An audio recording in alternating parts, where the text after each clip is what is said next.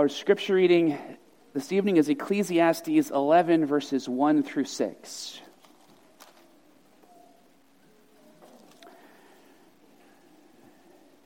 This passage is a bit of a strange one, even stranger than the rest of Ecclesiastes, and so I want to introduce it a bit here before I read it.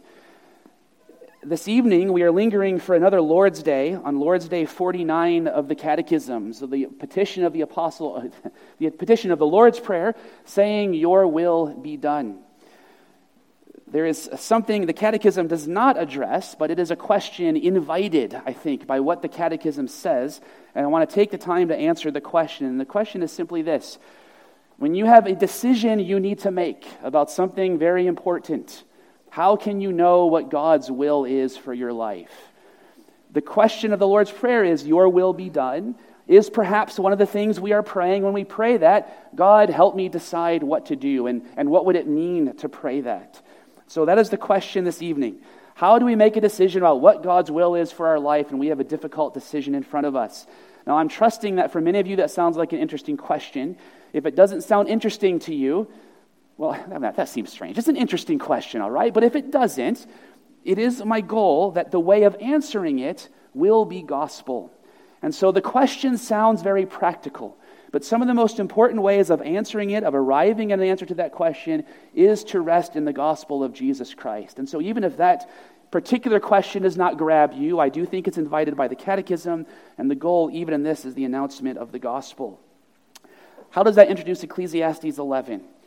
Well, these verses amount to saying at some point you just have to make a decision, do something. That's what these verses are saying. Ecclesiastes 11, verses 1 through 6. Cast your bread upon the waters, for you will find it after many days. Give a portion to seven or even to eight, for you know not what disaster may happen on earth. If the clouds are full of rain, they empty themselves on the earth. And if a tree falls to the south or to the north, in the place where the tree falls, there it will lie. He who observes the wind will not sow, and he who regards the clouds will not reap.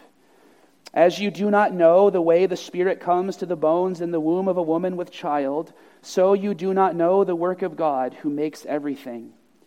In the morning sow your seed, and at evening withhold not your hand for you do not know what which will prosper, this or that, or whether both alike will be good. This is the word of the Lord. Thanks be to God. Let us pray.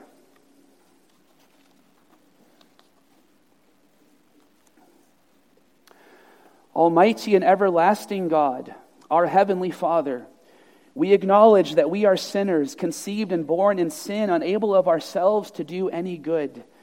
But we repent of our sins and we seek your grace to help us in our remaining weakness. Through the teaching of your word, which we confess with your church throughout the ages, satisfy our hunger and quench our thirst with your refreshing truth, that we with all our hearts may love and serve you with our Lord Jesus Christ and the Holy Spirit, the one and only true God, who lives and reigns forever. For we pray in Jesus' name, amen. Our lesson from the Heidelberg Catechism is Lord's Day 49. I invite you to turn with me in the back of your Psalter hymnals to page 895.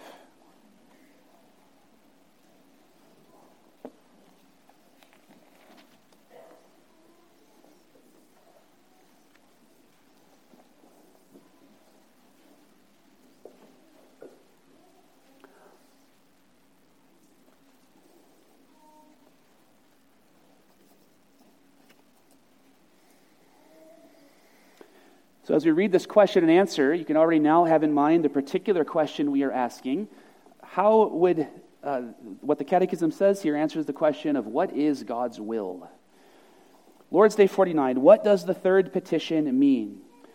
Your will be done on earth as it is in heaven means help us and all people to renounce our own wills and without any backtalk to obey your will for it alone is good.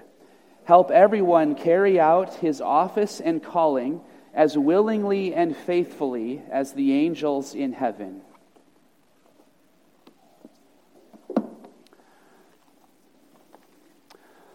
All right, your will be done. This first point is going to be a little bit of a review from last week, and the new question begins at point number two. But first, to make sure we remember what we saw last week, number one, your will be done. The Lord's Prayer teaches us to pray for God's will to be done. But what is God's will? In our catechism lesson last Sunday evening, there were two ways of speaking of God's will two, that were spoken of in the sermon, two ways that are present in the Heidelberg Catechism. First, letter A, there is God's secret will. What we mean by God's secret will is that which He has planned from eternity. What the scriptures speak of in a place like Ephesians 1, verse 11, where it says, The purpose of Him who works all things according to the counsel of His will. This is God's plan from eternity for the whole timeline, how the world will go. Now, this is not the main thing we are praying about in the Lord's Prayer, though it is part of it. But when we say, Your will be done, what we are doing is we are, we are submitting to, we are welcoming, we are saying that God's will, in the sense of His eternal plan for all of reality, is good.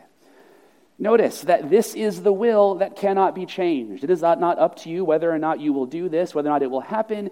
God's will, in the sense of His decree, His secret plan, will happen. Again, Ephesians 1 all things are worked according to the counsel of his will. This already in prayer, though it is mysterious, is a comfort. Our children just confessed before us, Lord's Day 1 of the Catechism, all things must work together for my salvation. This is a confidence expressed in God's secret will, expressed in Romans 8, verse 28. And we know that for those who love God, all things work together for good, for those who are called according to his purpose. And for the sound crew, I'm getting that reverb thing again. We may have to talk about this later. Maybe I'm the problem, and I'll stop complaining. But just in case I'm not the problem. In this sense of God's secret will, it is something He does not tell us. We don't know it, but we know that He is the sovereign Lord over all, and that all things happen according to it. That is the first sense of God's will. There is a second sense, letter B. God's revealed will. So when the scriptures say, Your will be done in the prayer, in other moments where that sort of thing is confessed in the Psalms and prayers in scripture, often what it is speaking of is that secret will of God, His decree, His plan for all of reality. But there's another way that God speaks of His will, and that is the idea of His law, His commandments, things He says in Scripture about how we ought to live. When God says, You shall not murder, that is His will. His will is that people would not murder. But it is a will that people can go against. It's a will that's revealed, but people can choose to do otherwise. And so, you, the important point to grasp here is that these are two very different ways of speaking of God's will. And both of them are in view in the prayer, Your will be done. There is the, the, the, aspect in view of all that happens is according to God's will, and you are submitting yourself to that. But then there is the sense of his secret, of his revealed will, where you are saying, let, let the things that ought to happen happen in the world. Let us live in a way that is accordance with your will, consistent with your will. Your will meaning what you have revealed in your word about how people should live. And there are places where the scriptures actually clearly distinguish these. One of the temptations in the Christian life, one of the temptations always for God's covenant people, has been want to try to know more than what God has revealed. To want to try to peer behind things to God's secret will, to know things about the future, for example, that God does not make known to us. And the scriptures speak very clearly that God's people are called to humbly acknowledge that there are things we do not know, but that we do, but what we do know is enough. Deuteronomy 29, verse 29, is a, a, a, classic text to make this point, a text often used in discussions, for example, about God's sovereignty and salvation and predestination and election and those sorts of things. These words The secret things belong to the Lord our God, but the things that are revealed belong to us and to our children forever, that we, we may do all the words of this law. So notice the distinction made. There are secret things. There are things God does not make known to us. Things, first of all, because He chooses not to, but also things because we are merely creatures, and there are things that simply would not fit in our minds. However, you want to understand the reason, there are things God does not reveal. There are also things He does reveal, His revealed will. his laws, his commands, descriptions of the Christian life, how we are to live. We think of the reading a moment ago from the Beatitudes, uh, those, those uh, virtues and characteristics that Jesus describes as being the citizens of his kingdom. All of that is God's revealed will. Here is how you should live. What we have to humbly confess is that what God has revealed is enough for life. And that is the point to the language there of Deuteronomy 29, verse 29. The things that are revealed belong to us and to our children forever. With what purpose? That we may do all the words of this law. Don't, don't think of law there as just individual commands. Think of it as Torah, as the covenant, as the whole way of life that God gives his people, including the sacrifices and ceremonies of the law that proclaim grace, the whole mode of relating to God as their covenant God. What God has revealed is enough. This is the way that is most in view in the Lord's Prayer, and it's what was emphasized in our catechism lesson last Sunday night. And we pray, Your will be done. We are praying for God's revealed will to more and more be reflected in how people live and in the way things go in this world. Right? Thus far, all clear and neat and tidy. If you're asking what is God's will, you're praying for God's will to be done, there's those two senses. Secret will we cannot know the revealed will very clear in Scripture.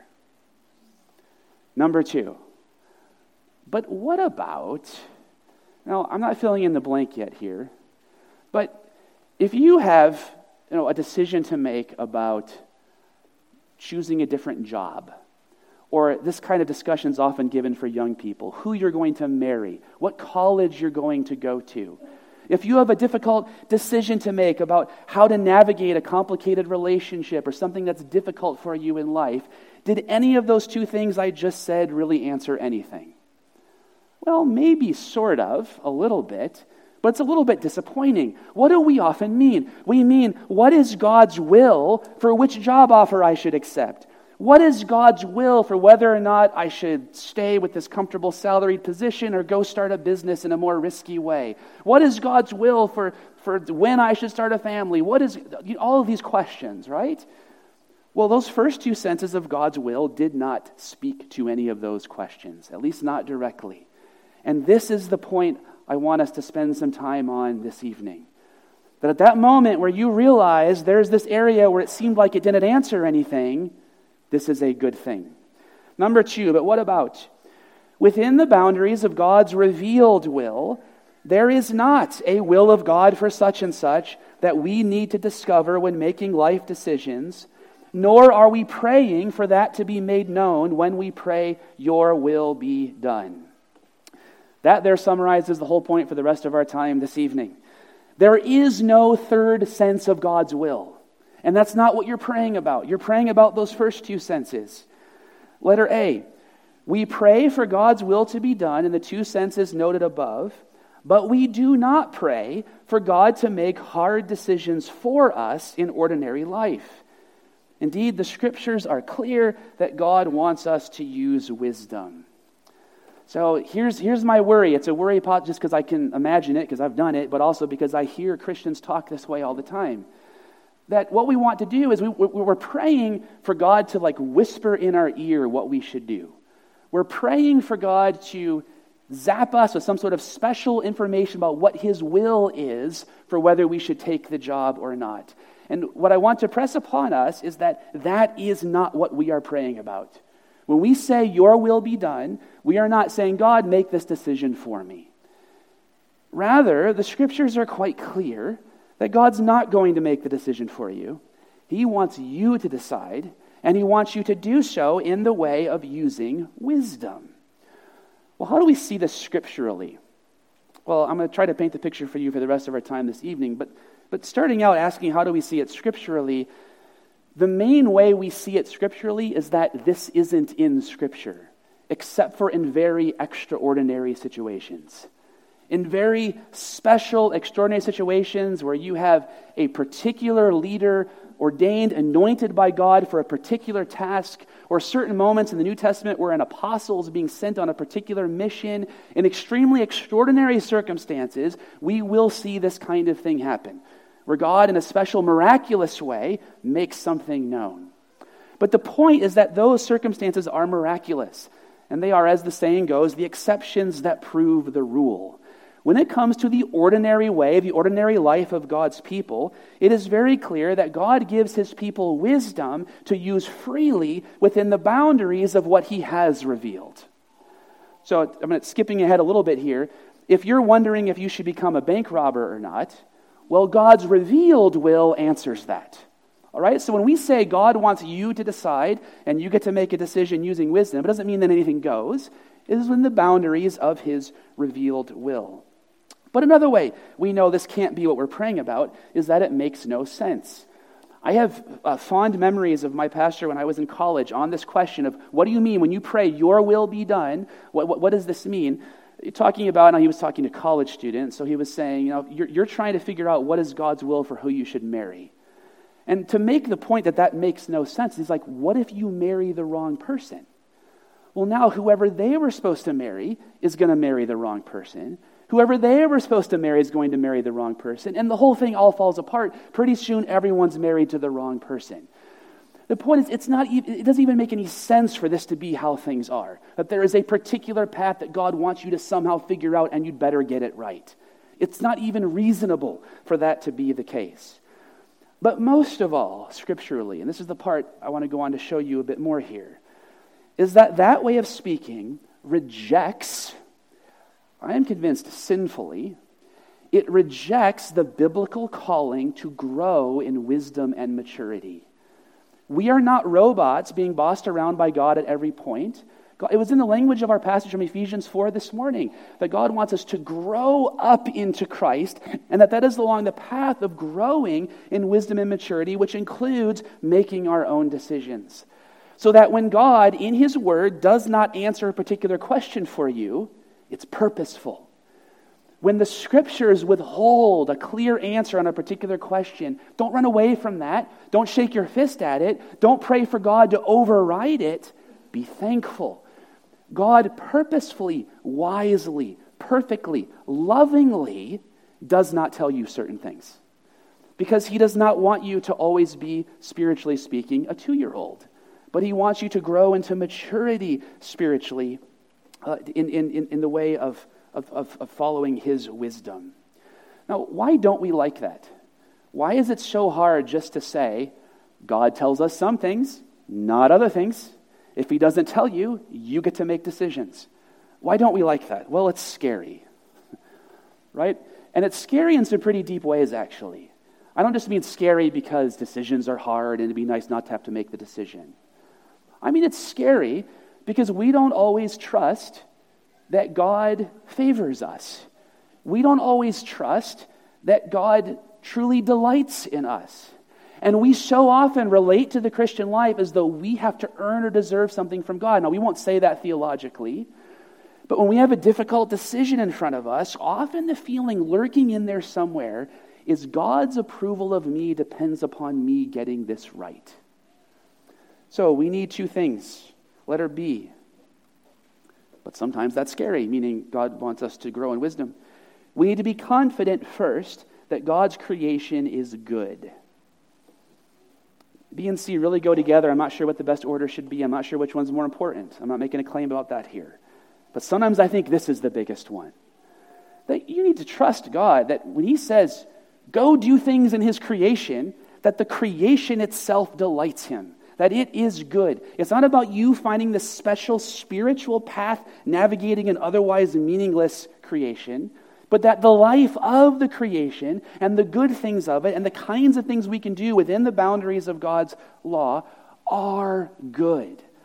Sometimes I think what we want when we pray, Your will be done, is we want God to give us a special something. That thing where we can know this is the thing by which I am pleasing God. And so we need to trust the Lord when he says in Genesis 1, verse 31, that he looked at all the things he had made and said, It was very good. Your ordinary earthly calling right now. Well, wait a minute. What do I need to say because of how we hear the word ordinarily? We think that meant like lesser. No. Your ordinary earthly calling right now is part of that creation that God declared very good. And I think it's often that confidence that we lack when we want your will to be done to somehow short circuit ordinary stuff. Letter C. We need to be confident, second, that we are God's adopted children, justified in Christ and being sanctified by the Spirit. What I wanted to cite here was basically all of Ephesians. I'm going to do that later for Proverbs and Ecclesiastes. So let's be more specific. Ephesians, as you go about making decisions freely in life, as you pray to God, your will be done, pray that confident in what God has already promised you that you belong to Christ, that you have been raised to new life with Him, that you are His adopted child, and that He is the one at work in you by His Spirit. Uh, Ephesians 2, beginning at verse 8. For by grace you have been saved through faith, and this is not your own doing, it is the gift of God, not a result of works, so that no one may boast. Let that energize you as you make a decision that you make the decision as one who God has already said belongs to Him, as one God has already said has been saved by His grace as a gift of His grace. Verse 10 For we are His workmanship, created in Christ Jesus for good works, which God prepared beforehand that we should walk in them. You must, you get to receive those words as speaking to you directly, speaking to you in particular that God is at work in you by his Spirit, and that he does that not by way of telling you every last thing to do from the outside, but as working with the grain of who you are, of your desires, your interests, your will, your, your, your, your navigating of life, and sincerely pursuing what did Ephesians 4 say? Growing up into maturity, growing up into Christ along the path of making those decisions. God's creation is good, and God has accepted you in Christ as his adopted child. Then, there are things in life where you get to make decisions. So, how do we do that? you say, okay, we got the theological foundation the goodness of creation, our acceptance in Christ, we can't simply seek after God zapping us with some special insight into the particular special path we ought to take. Rather, God wants us to live freely within the boundaries of His revealed will. Okay, does the Bible then say anything about how we make a decision in that context? Indeed, it does. Letter A Know, love, and embrace what God's Word says. Here is the beginning, middle, and end, really of this. This all assumes we must always be living within the boundaries of what God's word actually does reveal. So when we pray, Your will be done, part of what we're praying is for that to be more clear, for that to be more known, for that to be more lived out. When we pray, Your will be done, it's not setting aside the question of what we ought to do, it's rather establishing what those boundaries are. So every time the scriptures emphasize our freedom in this, in the way of wisdom, none of it ever takes away from we must be living within the boundaries of what God has revealed. Second, letter B. Pray for. Now, look, I, I gave you the scripture reference there. Some of you already have it filled in. Okay, fine. Pretend there's no scripture reference when we have a decision to make, what do we want to put in that blank? Pray for, no, wisdom is the right answer, okay? Pray, not the right answer. Pray for answers, right? We say, God, tell me what to do. We say, God, show me the path. We say, God, open doors, close doors. We say, God, give me peace about a decision. All of that is cheating all of that is quite possibly, now it depends on where our heart is in the moment, but all of that is quite possibly sinful. Because it's wanting to get out of the difficult thing God has just placed in front of us. That God wants us to navigate with what He has given. We don't say, God, give me answers. We don't say, God, open doors. I mean, open doors, that doesn't make a decision a good decision. I mean, you can have peace about something that was really bad to do. In fact, your lack of peace could just be indigestion. You don't know. That can't be what we're praying for. What ought we to pray for? So we, we pray, Your will be done. God's decree, His perfect secret will. We pray, Your will be done. God's revealed will, what He has told us, that we would live according to God's word. And then, when that doesn't answer the question, we pray for wisdom. And the beauty of what James 1, verse 5 says is that it says, Show clearly. Well, let's read it.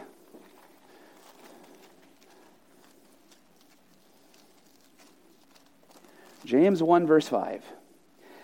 If any of you lacks wisdom, let him ask God, who gives generously to all without reproach, and it will be given him.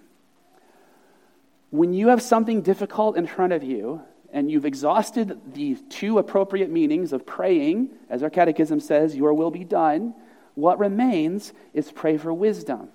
And the beauty of this is that James says very directly, God will give it to you. There's not a whole lot of prayers that we're told when you pray this one, you know how God's going to answer. God gives generously to all, and we are told point blank directly, and it will be given him. Brothers and sisters, let this be enough. That we pray for wisdom, confident in, in, in God's giving it to us. We have the boundaries of God's revealed will. We are sure of his gospel promises, the goodness of creation. And now, what should we seek to do? Letter C be wise. The open door might be bad. The closed door might be the one you're supposed to go through. The sense of peace could be completely misleading. What do you need to do? Be wise. Well, what does that include? All sorts of things. This could be a whole other sermon. Be wise. What does it include? Be a faithful church member. Colossians 3, verse 16 Let the word of Christ dwell in you richly, teaching and admonishing one another in all wisdom, singing psalms and hymns and spiritual songs with thankfulness in your hearts to God. One of the things you need for navigating decisions is the life of the church. That the church is one of the places in which wisdom is cultivated. And the, the overall report of the scriptures would be that it is impossible to pursue wisdom faithfully apart from the life of the church. This is the means that God uses. When God gives you wisdom, one of the first things that wisdom will tell you to do is, I need to get advice. That's your next blank. Proverbs 11, verse 14, around, about a multitude of counselors. Within the life of the church, seek advice. Now, what's really fun there is, of course, you need to be wise in how you seek advice, who you seek it from. You not simply seek it in a self seeking way, that you want to be corrected and balanced and that sort of thing. There's all sorts of ways to be foolish, even in one's pursuit of wisdom. But I love the many places where the Proverbs basically says the key to wisdom is to seek wisdom. Pray for it and seek after it in the ways that God's revealed will says to seek after it. Honor your father and mother. One of the main means that God has given to pass on wisdom is through the generations. Now, it is possible for fathers and mothers to be foolish and to be sinful. But in the ordinary way of things, especially when you are younger, this is one of the pr- main means that God has given to pursue the life of wisdom is through those generational relationships. And honor your father and mother does not simply mean your biological father and mother. It means receiving wisdom from those who have gone before. Receiving wisdom from previous generations is a theme throughout God's word. And then finally, one more example be smart about how the world works. And I'm citing all the Proverbs. I didn't say wise, okay? But a component of being wise is to be smart about how the world works. So, one of the things God calls you to do when you have to make a decision is I don't know, you got to put together spreadsheets and stuff. right? That, that, that's, that's not unspiritual. Calculating, thinking in terms of the ordinary things of this life. Because remember, God's creation is good. Stop trying to put a spiritual overlay on the thing that God has already said is good, which is your functioning as a human in God's good creation, as one who is his adopted child. You don't need to add, I have peace about it, on top of that. What you must be is be wise. And be wise in the ways in which Scripture, God's revealed will, calls us to seek to be wise. So when we have made a decision, you've finally done so, and you want to persuade someone that you've made the right decision, right? What should you say? You say, I just really have peace about this. No, no, no, no, no. What do you say? You say, I know what God's word says. I have prayed for wisdom. I have sought advice. I'm seeking to live within God's good creation. And this is what I have decided to do. Own the decision. It is what the, the, entire scriptural testimony is pointing you toward is that that created reality of a difficult decision is a good thing. In other words, letter D, just do something. Ecclesiastes 11 describes the problem, especially at the end, of if you wait around for the perfect decision, you'll never do anything. That is the point there. Let's go ahead and look at those verses. Look, but it's a little later than usual when we leave. Remember, it was the catechism program this evening. Verse 4 He who observes the wind will not sow, and he who regards the clouds will not reap. What is the point there? If you're looking for the perfect moment, you're going to end up not doing anything. And scriptural wisdom says at some point, you need to just act. Verse 1 Cast your bread upon the waters, for you will find it after many days. Verse 2 describes dividing the risk. Give a portion to seven or even to eight, for you know not what disaster may happen. Verse 6 In the morning sow your seed, and at evening withhold not your hand, for you do not know which will prosper, this or that, or whether both alike will be good. Just do something and say, I've prayed for wisdom. I'm seeking to live faithfully as part of the church. This is what I have decided. And that created human goodness God delights in. And then, after all of that, letter E, relax. You see, here's the problem we want more than that, right? We, we, we we don't want to have to make the decision. We want God just to tell us what to do because we can skip all of that difficult stuff. And here is a difficult thing we must acknowledge. At some point, you got to just relax because you cannot engineer a perfect outcome. Here we cite all of Ecclesiastes. James 4, verse 13. What is your life? You are a mist. Talking about those who are you know, seeking to plan for the future. And, and James says, no, we have to say, if the Lord wills, right? You, you can't control and engineer this. You cannot engineer a perfect outcome. God has already approved what you do. Ecclesiastes 9, verses 7 through 10, commending simply the enjoyment, the ordinary enjoyment of life. And the grounds given is God's gracious approval. This is why I tried to emphasize number two, letter C. You are God's adopted children. I think so often what lurks behind our decision making anxiety about God's will is we think we're earning his favor. We don't begin being sure of his favor in Christ. And then finally, your heavenly Father remembers that you are dust. Psalm 103, verse 14. Is that one of the main objections you think of at this point? To say, but I'm just me. I only know what I know. I've only had the experiences I've had. I only have this much wisdom. I only have this much opportunity. I'm aware of how one decision could be better than another. And there's all these reasons to doubt your ability to make a decision. God knows that about you. And He is the one who has only revealed what He has revealed. And what He has given you and not given you is in the context of his perfect knowledge of your weaknesses, his perfect knowledge of your limitations. What beautiful language in Psalm 103. All, all of that limitation that you would use as an objection, God says He knows. He knows all of that. And it is knowing all of that that He gives you what He has given you in His revealed will. You see, we don't want to admit that the world is messed up and we are just creatures.